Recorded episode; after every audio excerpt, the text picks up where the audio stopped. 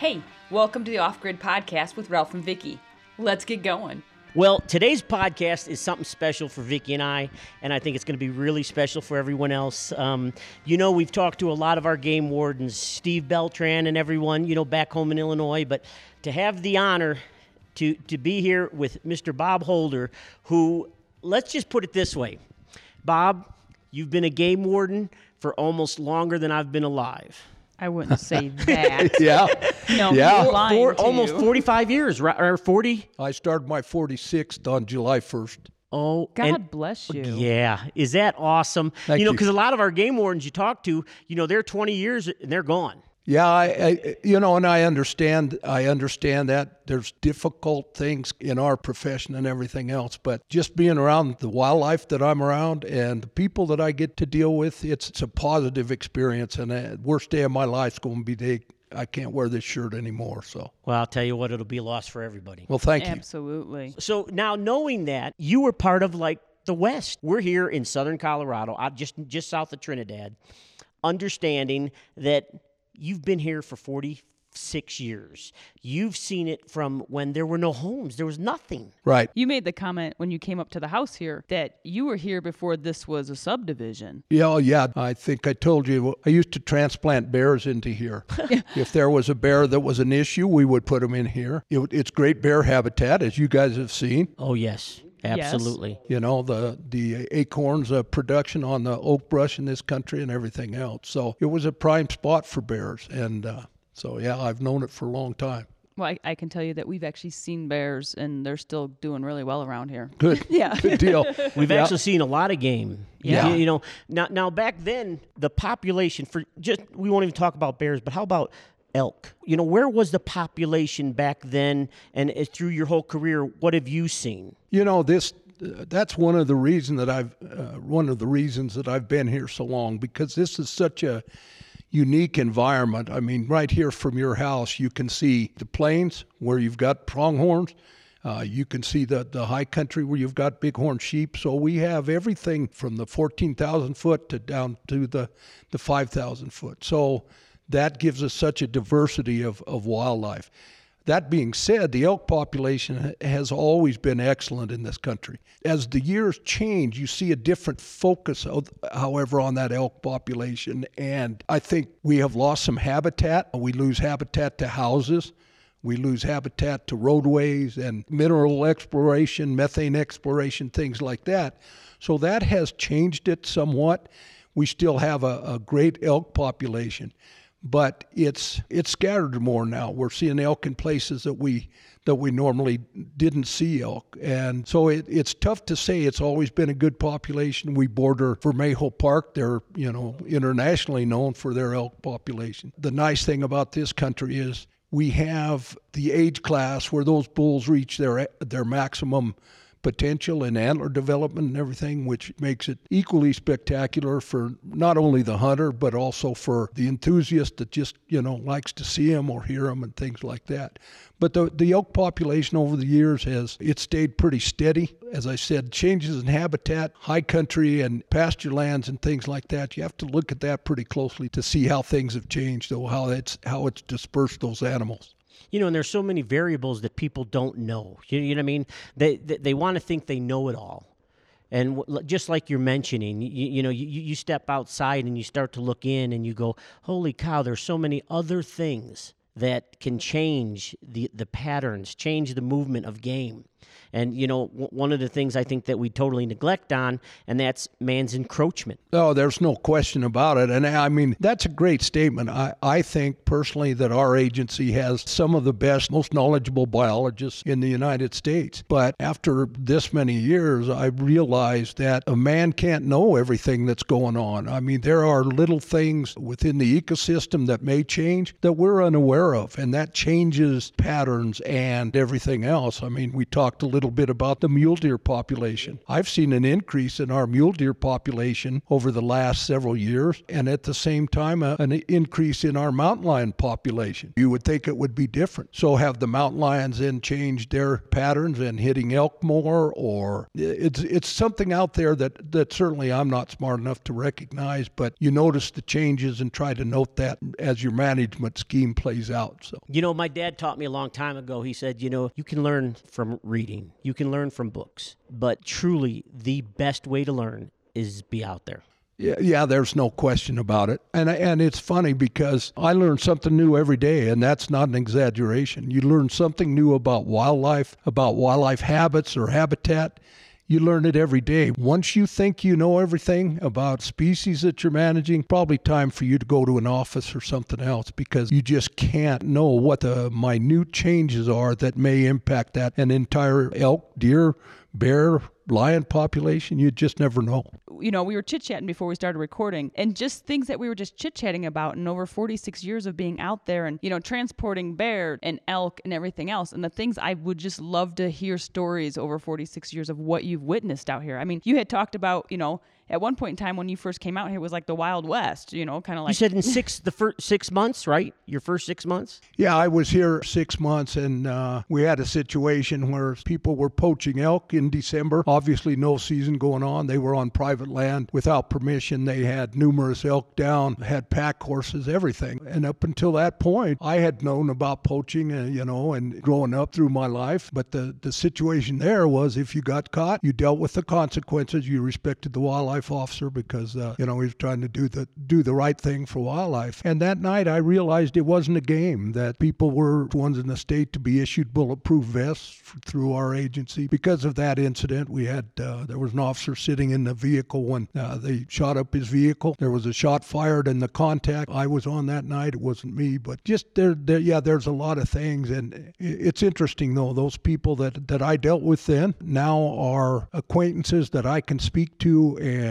offer my condolences. uh, You know, if they lose a loved one or something like that. So people do bad things. That doesn't mean they're bad people. People make mistakes, and that may have been a way of life before I came here. Not that I have changed that pattern any, but it was a different time, and poaching was accepted means of getting your table fare and that kind of stuff. So That, that makes it hard too, because I mean, there's obviously seasons because that's why the wildlife has flourished so much because of understanding the you know the conservation of it and the biology of it and everything, the management of it, so that you go ahead and you have elk seasons and deer season, and that's the reason for it is just so that that way you guys understand the numbers and why you have to have these and the value of those hunting licenses and where it goes to. Right. Uh, you know, I mean, our agency uh, obviously relies on hunting, fishing licenses. Uh, there's no question about that. But I think as much of that uh, for me is the realization that, that hunters and fishermen, we work for them. We're, we're supposed to be their communication, you know, their ability to come and talk to us or whatever, to have input or complain or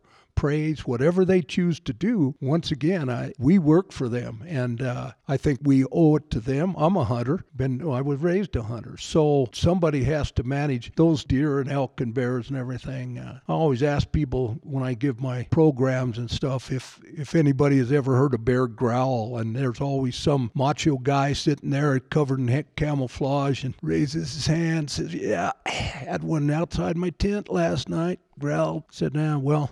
Bears don't growl. so, you know, you've got to have some knowledge of what you're hunting, what what you're fishing for. You've got to know their habits, their habitat. It's not just pulling the trigger. Anybody can do that. It's it's a matter of respecting what's out there and learning the most you can about. Right. And I want to. We were also discussing another thing that really kind of blew Ralph's mind was the whole shed antlers. So we were discussing just little things like, so you know, like we saw a truck and the guy was collecting antlers in town. Yeah, And I said, you know, 100% it's legal, 100% what he was legal, doing. and I get it. But then we were talking about shed hunting, and you had said that that's actually one of the biggest trespassing things going on now. You know it is. In the spring, we have a we have a real issue to the point now that uh, our commission has had to address that through regulations. When you I saw there's actually seasons now of when you can go in seasons. and Right. And before, basically what happens when those antlers hit the ground, they belong to the landowner. You know, I mean, they're no longer considered wildlife. However, with the new regulation, if you are caught on private land picking up sheds without permission, you can be charged through our regulations. And at that point, that carries uh, the monetary fine I won't, I won't speak to, but it is a 20 point violation. Oh. Now, if you. For picking up a shed. For picking up a shed without permission for trespassing. Okay, or out yeah. exactly. What your listeners need to know is that there are 48 member states of the Interstate Wildlife Violator Compact. If you accumulate enough points to be suspended, all of those states honor it. are cognizant of that and honor Right. that. So it's not a matter of paying a, a marginal fine or whatever. Some people are their ethics are not ruled by money. But when you think of the chance of losing your hunting, fishing, and trapping privileges, and I say privileges, not rights, but if you lose those privileges in Colorado, you've lost them in those other states as well. All those states. Stay right there. We'll be right back with more of the Off Grid podcast right after word from our sponsors. Most gun makers just add a new feature to improve performance. Every component of the Browning X-Bolt works together to deliver the most crucial feature total accuracy. The Browning X-Bolt, an all new rifle system designed for total accuracy.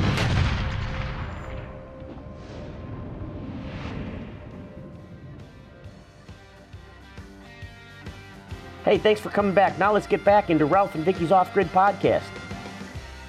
Some people are their ethics are not ruled by money. But when you think of the chance of losing your hunting, fishing, and trapping privileges, and I say privileges, not rights, but if you lose those privileges in Colorado, you've lost them in those other states as well. All those states. So something that you love, you cherish, is gone. Because you picked up an antler. Yeah. Exactly. But but I think the thing that surprised me was under or learning that it's for the pets. They're cutting they're cutting up the antlers, rounding off the edges, and selling them for a premium dollar for your dog to chew on. Exactly. If you go to any pet store, some of the, the major chain stores, you will find elk antlers, deer antlers that are being sold as chew toys for your pets. I'm a dog lover as well. Oh, yeah. Yeah, Yeah, you have obviously. Armageddon. Yeah, he's with you almost all the yeah, time.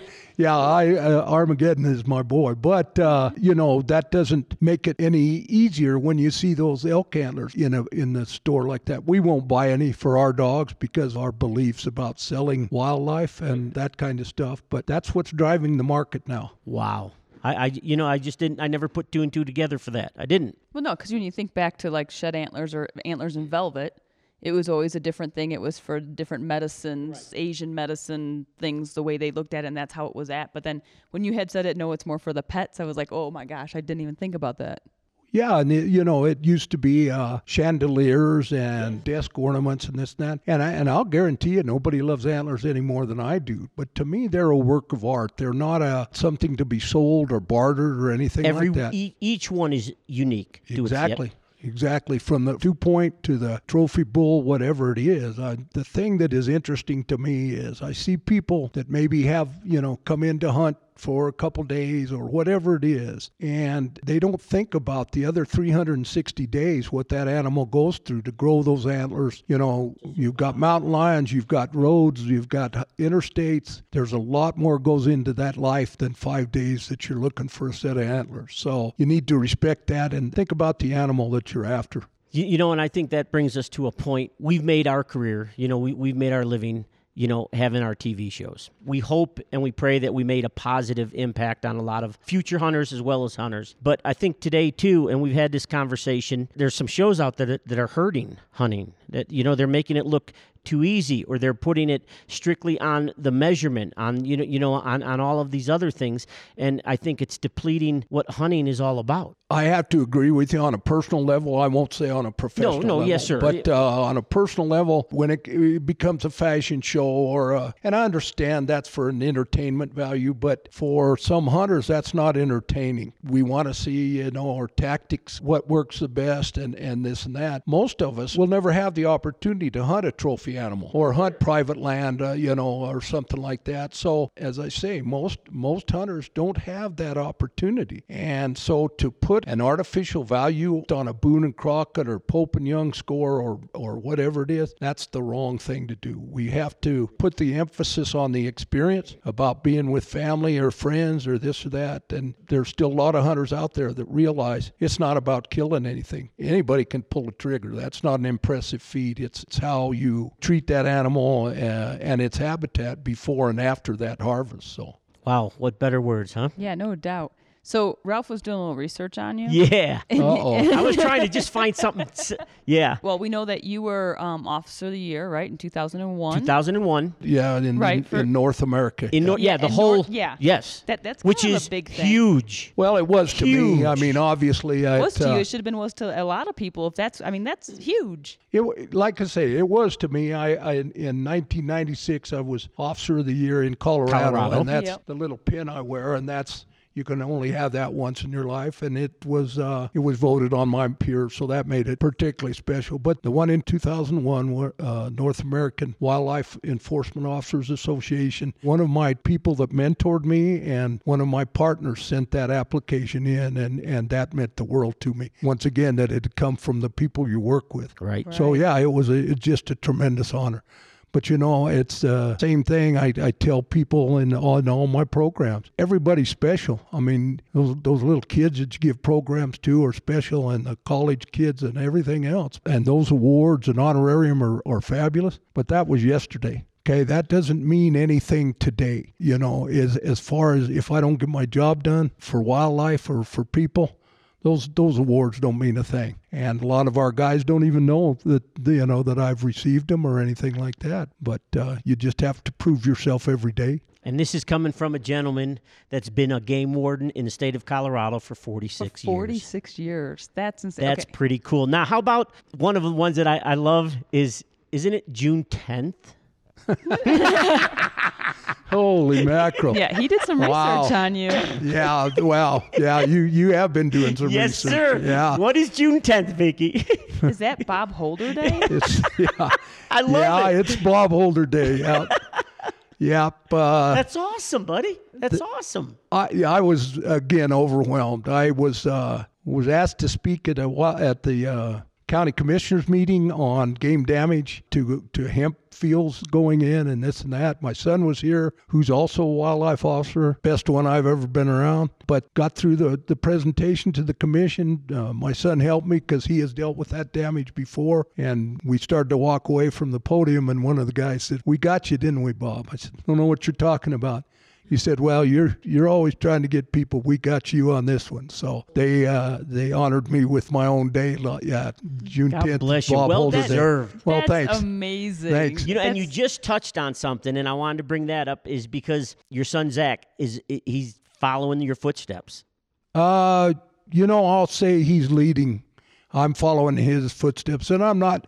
I'm not being uh, facetious here. Zach is the best wildlife officer I've ever been around, and I- and I have worked with some of the best, and I've been trained by some of the best, and I've evaluated officers for those 45 years. And as I say, he's got it all, man. He's got the the common sense, sense of humor, uh, the physical abilities. He's a great one. Yeah, he's a great one. Well, I can tell you again, I hate to say it this way, but my dad taught me another thing, and he said actions reflect leadership. Well, I appreciate More that. power to you. I appreciate that. Yeah, he when he was a kid, I had to get up one night, uh, you know, from the dinner table, and it was a special occasion, of course, and I wasn't able to eat dinner. And Zach got pretty mad, and I said, "What's the matter, Zach? Don't you want to be a game warden when you grow up?" He said, "No, I don't want anything to do with it." He said, "Takes you away from birthday parties and this and that and this and that." Well, now now he knows that it is a uh, it's a commitment. I mean, I mean, A it's life not- commitment. yeah, a Yep. life Yes. commitment, and and it sounds terrible, and and I'll get chewed out for this one, but but but family generally comes second to a wildlife officer because those animals that are out there don't have a voice, and you, that's what you're representing. So, uh, and I, again, I'm not being a martyr or, or trying to make a good podcast or anything else, but it's just the fact that you, you take an oath to protect that wildlife and you do the very best you can. Do you make mistakes? You bet you do. Everybody does. But the scenario boils down to there's one guy on the front line in in the district, and that's you know that's it. And and Zach he called me one day crying like a little baby, and he's a big man. He's a power. Yo, he's a power he's strong lifter. as an ox. Yeah, he's a power lifter and everything else. But he called me one day crying like a baby, and I knew instantly that what was going on. But he told me, he said, "Dad, I can't do it anymore." He said, "I got to, I got to go home today." Because he had a little bear that he had put out in a false den over winter and had bitten him three times on the arm. She died, and he was there when she died, and it was uh, it was a tough one when he when that little bear bit him. It wasn't a, it wasn't a cub. It was a little older bear. And I said, Zach, why? I said I'd never been bitten, scratched, nothing. I said, what? What were you thinking? And the bear had squirted out uh, from under a trap door, and he pinned her to the ground and uh, had her controlled. And uh, his partner couldn't get the door open on the trap that they were using. The top was bent and that bear figured out where, where Zach was, and, and she was able to get her head around and started raking him with her claws across the chest, and then bit him three times on the arm till he let her go. And his statement to me was, "Dad, she's my responsibility." And that was, uh, I knew then, that's the best game warden I've ever been around. You know, I'm, I'll, I'll take the physical pain. She's my responsibility. Don't go away. We'll be right back with more of Ralph and Vicki's Off Grid podcast. This segment of Off Grid Podcast is brought to you by New Archery Products. Since the introduction of the first Spitfire broadhead more than two decades ago, NAP has been leading the way in a mechanical broadhead technology. No matter what game you're pursuing or which style of mechanical broadhead you prefer, NAP has something for you. From the time proven Spitfire line to the rear deploying Killzone line that creates massive entry holes, NAP mechanical broadheads continue to pave the way. Now let's get back to the show. And that bear figured out where, where Zach was, and, and she was able to get her head around and started raking him with her claws across the chest, and then bit him three times on the arm till he let her go. And his statement to me was, Dad, she's my responsibility. And that was, uh, I knew then, that's the best game warden I've ever been around. You know, I'm, I'll, I'll take the physical pain. She's my responsibility. Dang. God bless y'all. Well, thank you. Thank you for Well, everything you've done. you know it makes you realize i mean the the picture that what people think of game wardens sometimes are just these guys with badges that just think they're going around to ruin your hunt or you ruin your fishing spot and when you're talking to bob here it's not like that it puts it puts a different perspective and it turns it around on you because even just talking about the bears in general with you know all these people building houses and dumpsters and garbage cans we're encroaching in on their areas and yet we think they're the problem Right.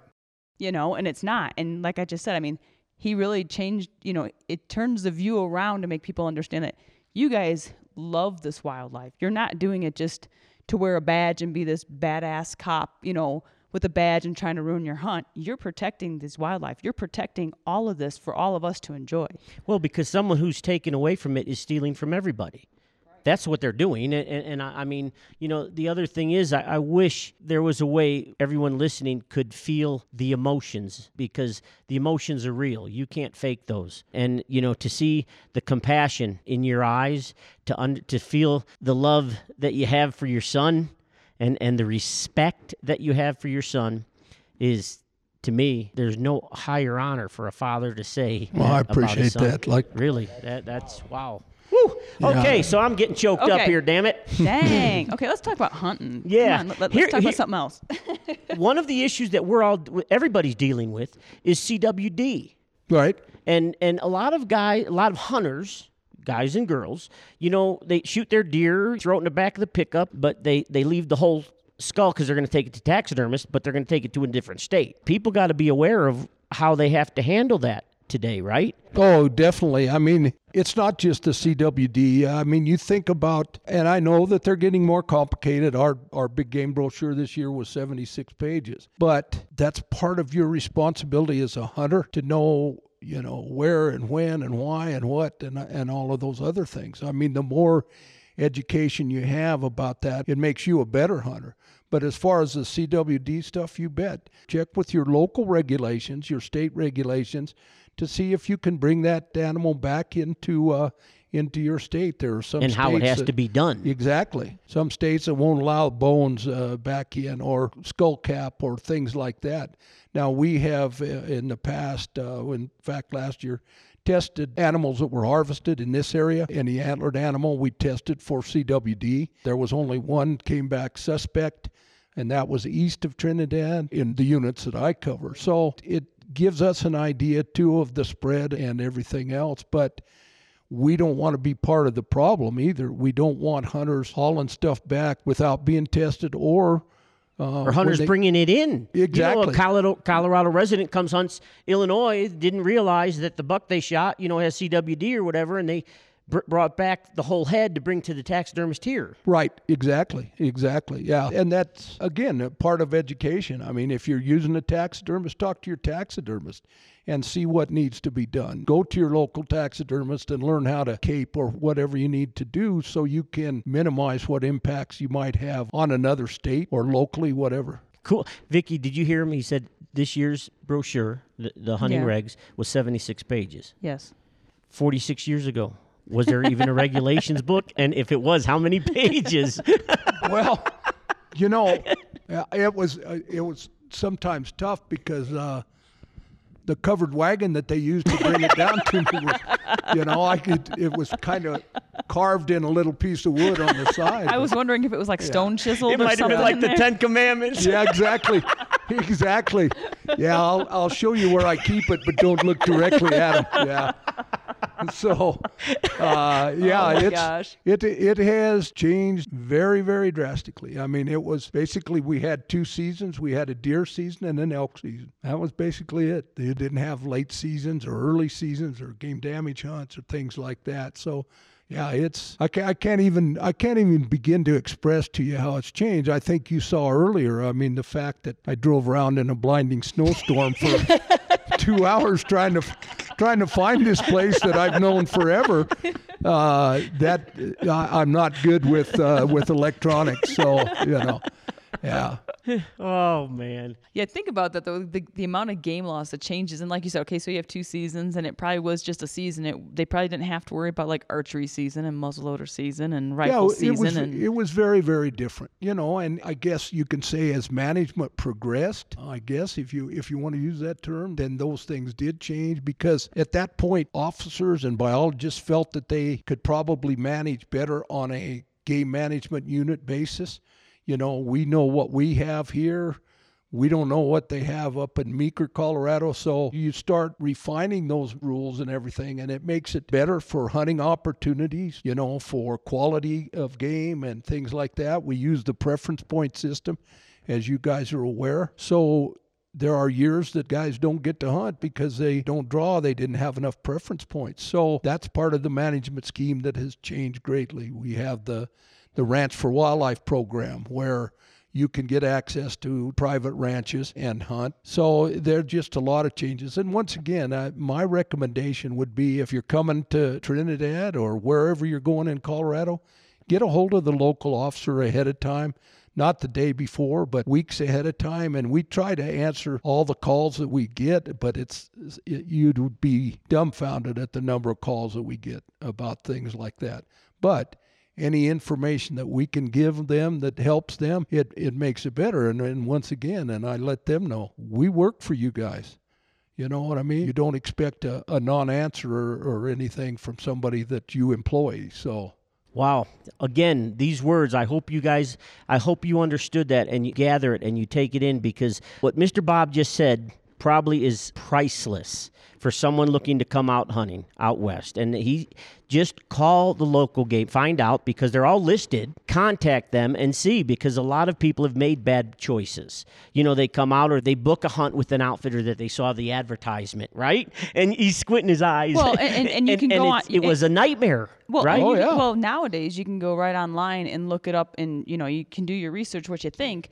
But maybe you didn't realize that you know there was a wildfire at the last minute, you know, which is happening a lot right now. But you know, you booked a hunt. You went. You didn't. The outfitter didn't mention that the wildfire hit last season, and there's no game in the area.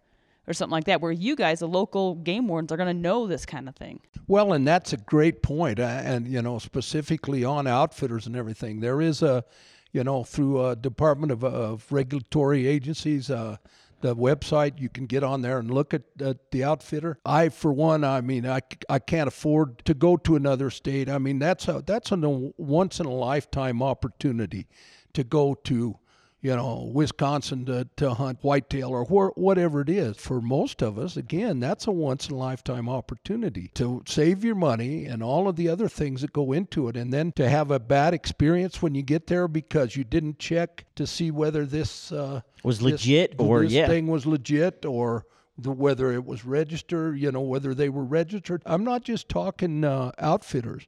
I'm talking the whole experience. I mean, if I can put in for a Kansas deer license, once you get that license, then you're calling people to try and get to hunt. That doesn't work you know have your have your ducks in a row before you put in. So you have contact. And what i tell people is whoever you contact write down who you talk to and the telephone number of those people that you talk to. Because sometimes that information isn't the same as you'll get from another individual. And you don't want to be the subject of poor law enforcement if there's no common sense involved with the information that you've gotten and that stuff. So. Ooh, That's a good point. that's a really good point. Mm-hmm. Well, I guess to round it up, one, Vicki and I, and I hope all the listeners out there, can't thank you, Bob, for your tremendous amount of unselfish hours in the field for all of us sportsmen and women. i appreciate that very much We really cherish you. And through all of our travels, and Vicki and I are right here, we have met a lot of game wardens. Not Um, because we did something wrong. No, no.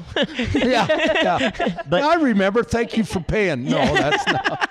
No, that was a joke. Yeah. folks. that was a joke. but very few places have we gone, and we've talked to so many that have the highest respect for their local game warden. And I have to tell you, Vicki and I are right here saying that you are one of the elite. Well, thank you very And, much. and we mean that from Thank the bottom of our much. hearts. And, and, and even like a couple years ago when I shot my first bear here in Colorado. Yeah, remember that? And that was the first time we actually met you face to face. Yep.